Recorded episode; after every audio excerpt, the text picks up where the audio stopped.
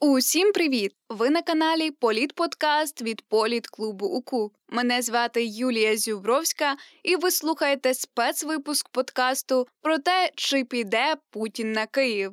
Інформаційний простір України та й не тільки палає новинами про скупчення російських військ на кордоні з нашою державою. Останні декілька тижнів всі тільки й говорять про можливу підготовку Росії до повномасштабної війни з Україною, про що ми вже згадували в одному з попередніх випусків пройди світу: то бути чи не бути російському наступу, чи піде Путін на Київ, чого чекати від Кремля. Щоб дати відповіді на ці запитання, ми проаналізували міжнародну медійну повістку, послухали російських воєнних та політичних експертів, а ще поспілкувалися з Михайлом Самусем, українським воєнним експертом, заступником директора Центру дослідження армії, конверсії та роззброєння. Але для початку слід згадати про інформаційний бекграунд. Отож, прищіпайте паски безпеки та вперед на зустріч світу політичних новин.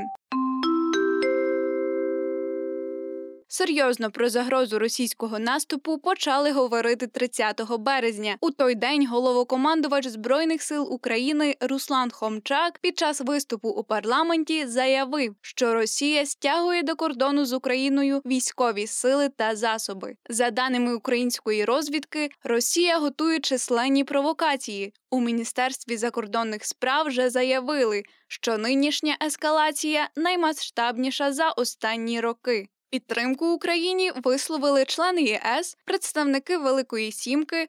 У США ж заявили, що не залишать Україну наодинці. Глава ж МЗС Литви заявив, що його країна запропонує союзникам по НАТО надати Україні план дій щодо членства, який дозволить країні стати членом Північно-Атлантичного альянсу. У Кремлі ж звинувачують у всьому Київ, нібито саме Україна готується до бойових дій. Початок бойових дій це початок кінця України, заявив на днях заступник керівника адміністрації президента Росії Дмитро Козак.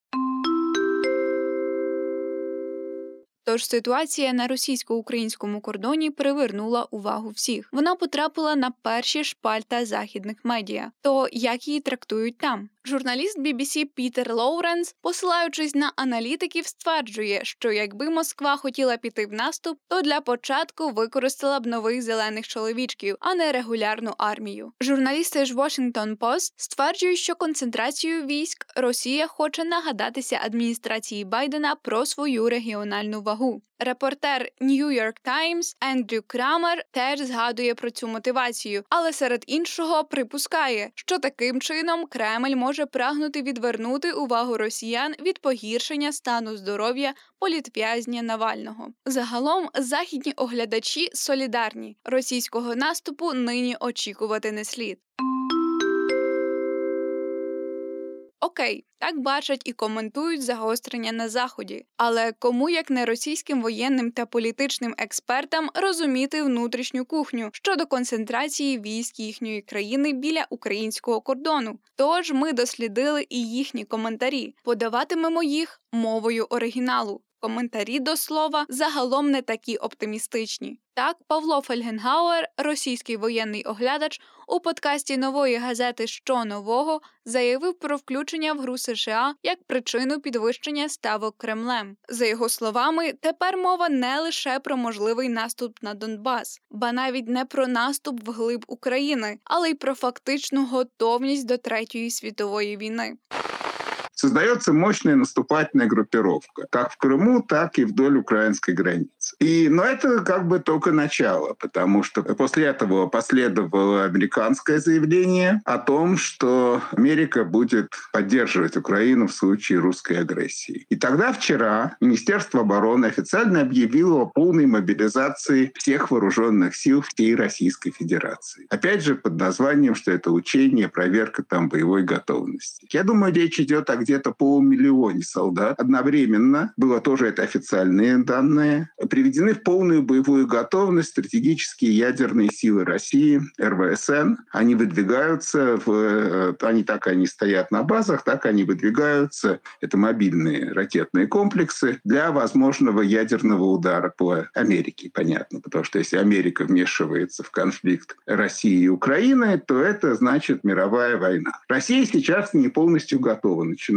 вот со вчерашнего дня начались передвижения войск, они э, передвижения по железным дорогам, концентрация войск на всех возможных фронтах. И на Дальнем Востоке, и э, на европейской территории. Конечно, из этого не следует, что вот там завтра начнется мировая война. Но мы к ней готовы, потому что если будет действительно вмешательство Запада в случае конфликта с Украиной, который становится все более вероятен, то есть э, действительно мы стоим на пороге не просто войны, Донбассе, а большой операции, глубокой операции, которая э, может продвинуть российский контроль в Украине далеко за пределы Донбасса, до Днепра, и, возможно, за Днепр, возможно, и Одесса, и Николаев, если там большая десантная операция готовится. Опять же, это опции, которые есть на столе, у верховного главнокомандующего президента Путина, потому что он должен принимать политическое решение.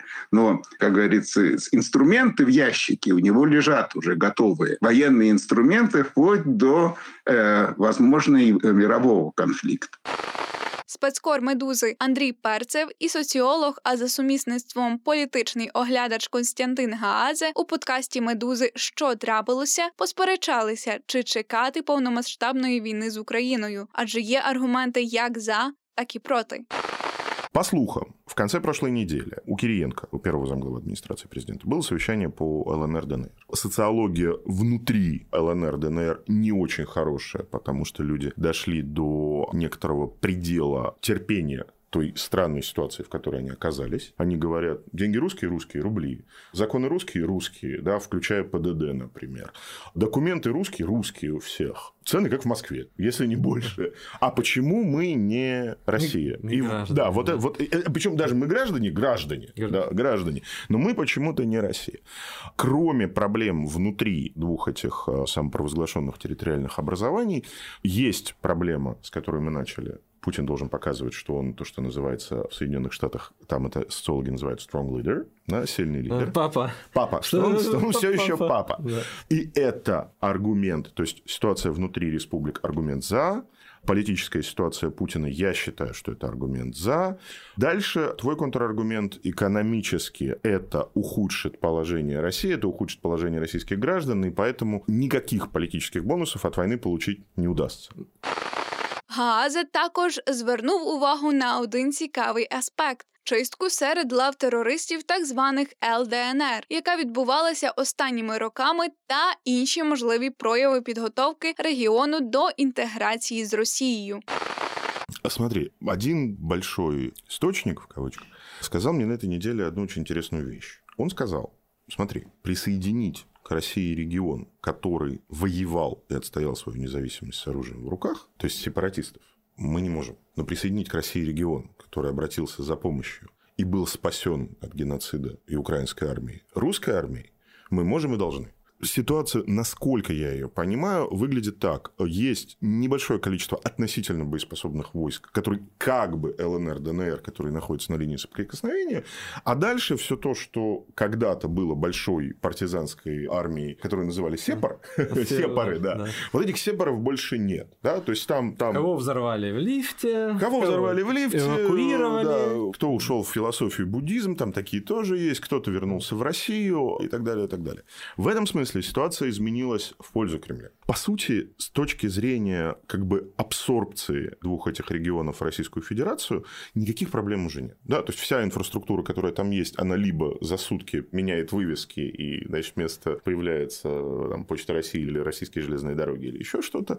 Никаких проблем нет с административной инфраструктурой. Пушилин завтра становится губернатором То чи буде повномасштабна війна? За словами оглядачів, все залежить від рішення Кремля.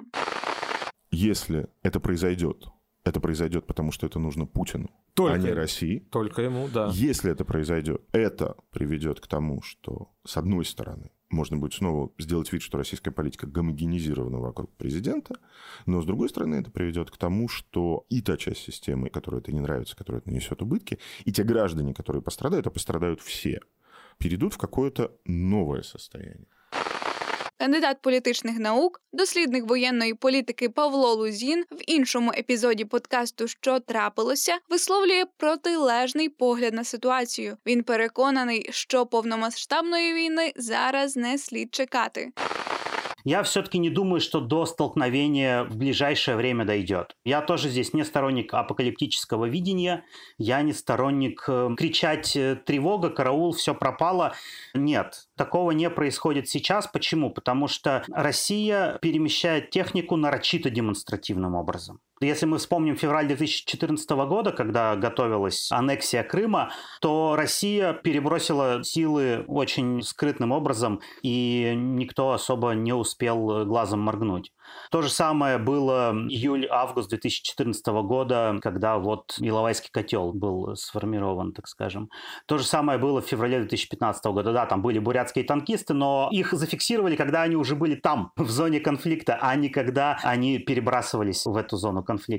Поэтому то, что сейчас Россия нарочито демонстративно ведет политику силового давления, говорит о том, что на самом деле Россия не планирует устраивать марш там, на Мариуполь, пробивать наземный коридор э, в Крым, марш на Одессу или марш на Киев. Нет, такого не будет. Россия пытается просто давить на Украину, чтобы она выполнила Минские соглашения на тех условиях, на которых настаивает Россия а также чтобы европейцы, да, там в первую очередь Германия, Франция, испугавшись новой эскалации, сделали то же самое, надавили на Украину, чтобы она выполнила Минские соглашения на российских условиях. То есть вначале приняла закон, провела выборы на Донбассе, а только потом получила контроль над э, границей. Поэтому сейчас это просто такая игра, силовое давление. Что касается перспективы, будет ли когда-то обострение до полноценного столкновения двух армий, мы не знаем. Зависит зависит от многих факторов политических, экономических, как внутри России, так и внутри самой Украины, общего международного контекста, что будет делать Запад, что будет делать э, Ближний Восток, там, Турция, не знаю, Египет, э, Иран, что будут делать э, китайцы. Политика – это искусство возможного. Чого чекати від Кремля? Глянули на ситуацію з української перспективи. Для цього поспілкувалися з Михайлом Самусем, українським воєнним експертом, заступником директора Центру дослідження армії, конверсії та роззброєння. Пане Михайле, доброго дня! Скупчення російських військових на кордоні з Україною. На що це скидається більше? Підготовка до наступу чи намагання підігріти ситуацію задля політичного зиску. Насправді це скупчення спостерігається з 16-17 років, коли Росія створила а, три нових армії довкола України. Це першу танкову армію зі штабом а, біля Москви, 20-ту армію зі штабом в Воронежі і 8-му армію зі штабом Новочеркаську, яка власне і керує окупаційним контингентом на Донбасі, тобто у складі 1-го армійського корпусів Лугансько-Донецьку. Тобто, це угруповання, яке зараз ми бачимо, воно насправді стоїть біля наших кордонів з 16-го року, і е, це угруповання постійно загрожує нам широкомасштабним наступом. Тобто, це не оборонні е, угруповання, це виключно наступальні угруповання, які готові е, будь-якої миті насправді починати наступ. Те, що відбувається зараз, я все ж таки розцінюю більше як демонстративні психологічні інформаційно-психологічні операції, які спрямовані на перш за все, я думаю, що Путіну зараз треба викликати на зв'язок Байдена нову адміністрацію, тому що з, з паном Путіном зараз. Ніхто не хоче спілкуватися з новою адміністрацією, і його дуже образила фраза Байдена стосовно вбивці. Е, тому я думаю, що це перше завдання. Друге завдання це е, мобілізувати свій електорат напередодні виборів до Державної думи, які відбудуться у вересні. І е, тому е, зараз треба продемонструвати силу, продемонструвати те, що Путін готовий до продовження агресивних таких сильних дій, і що Путін є сильним лідером. Звісно, ще одним завданням є тиск на Україну та європейських партнерів, в тому числі і з точки зору зниження санкційного тиску, посилення тиску на Україну в рамках мінського процесу і можливо допуску з точки зору будівництва завершення будівництва північного потоку. 2 тобто тут таке комплексне завдання. Тобто, я вважаю, що військам завдання підготуватися до наступу було, і те, що ми зараз е, спостерігаємо, це реальна підготовка до війни.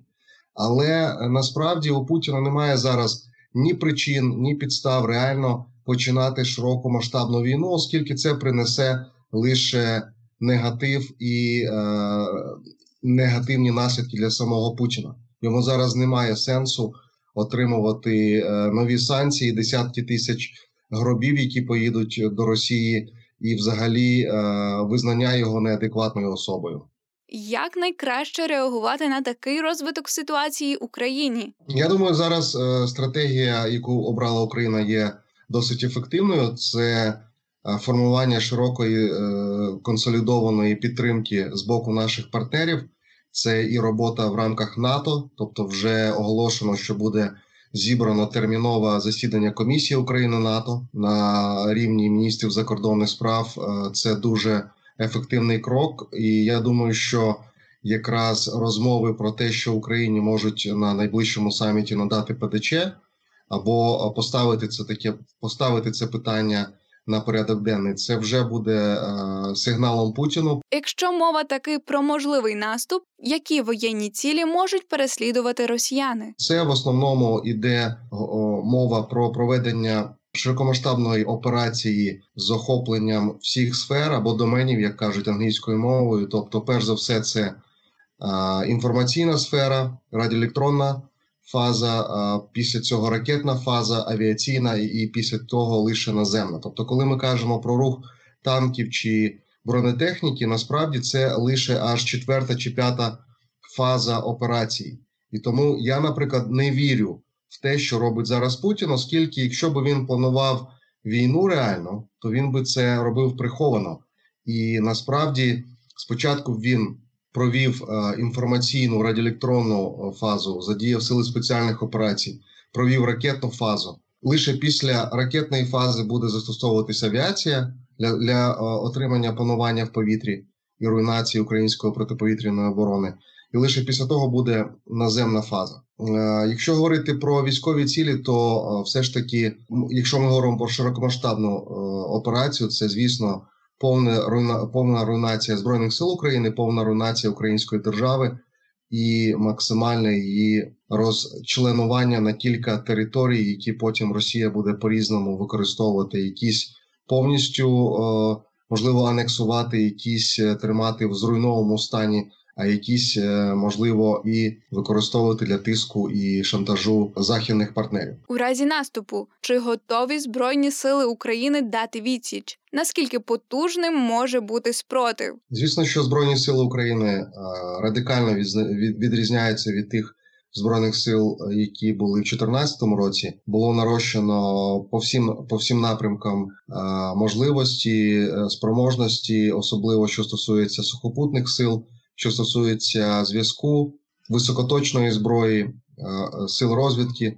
Які є проблеми? Проблема є в тому, що коли я говорив про ті фази за якими буде діяти росіяни, то у нас відсутня зараз протиракетна оборона. Далі важливими є розвиток військово-морських сил України, надання їм ракетних спроможностей. Перший крок уже зроблено. Поставлено на озброєння перший дивізіон крилатих ракет Нептун, але треба створювати і морський варіант ракети Нептун, і Е, авіаційний для того, щоб створити умови, коли в будь-якій точці Чорного моря російські кораблі не зможуть почувати себе вільно і не зможуть проводити ні морські десантні операції, і не зможуть проводити заходи з блокування з моря українського узбережжя у 2014-му Під час анексії Криму та початку війни на Донбасі загалом міжнародна реакція не виходила за рамки висловлення стурбованості та накладання економічних санкцій на Російську Федерацію у разі ще більшої ескалації. Як цього разу може відреагувати світова спільнота? Я можу сказати, що звісно воювати воювати за нас ніхто поки що не буде. Тобто, у нас немає е, воєнних союзників у класичному розумінні, коли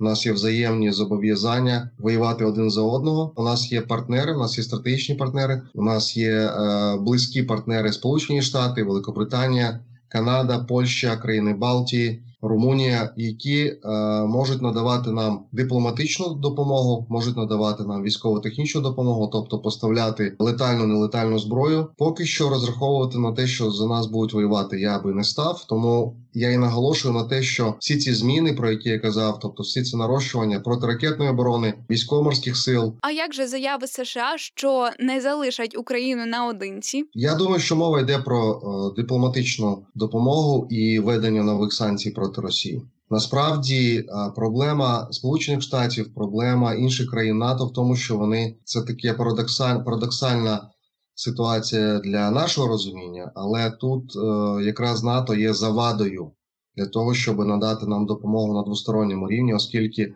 в рамках НАТО всі ці країни, про які я казав, які є нашими близькими партнерами, е, вони зобов'язані дотримуватися статті 5. Стаття 5 е, зобов'язує всі члени НАТО воювати за ту країну, яка є під нападом іншої країни. Якщо уявити собі, що Польща, наприклад, починає воювати за Україну і Росія наносить удари по Польщі, це означає, що все НАТО має е, вступати у війну і захищати Польщу. Я думаю, що проти такого сценарію відразу виступають Німеччина, Франція, Італія, Португалія, Іспанія, тобто країни, для яких Росія не несе, як вони кажуть, прямої воєнної загрози, і вони не хотіли би вступати в пряму конфронтацію з Росією. Тож, чи чекати російського наступу? Тепер можемо і підсумувати. Як бачимо, більшість експертів схиляються до думки, що концентрація російських військ на кордоні з Україною радше про політичні ігри. Яка ж їх мотивація? Тиск на Київ, загравання з адміністрацією Байдена, шантаж задля добудови північного потоку 2 чи банальне відвертання уваги від внутрішніх проблем? Це вже інше питання. Однак слід не виключати й імовірності реальної атаки росіян. Хто зна, що вирішать у Кремлі. Україні ж слід використати цю ситуацію як нагадування в потребі модернізації армії, руху до членства в НАТО та налагодження інших військових партнерств. Над випуском працювали журналісти Данило Карпа, Юлія Зюбровська, звукорежисер Дмитро Копильців, дизайн обкладинки Анастасія Городечна. Отож, keep calm та слухайте наші подкасти. Ну і звісно, не забудьте підписатися на соцмережі політклубу УКУ та поширити цей випуск серед знайомих, які цікавилися ситуацією на російсько-українському кордоні. Почуємось!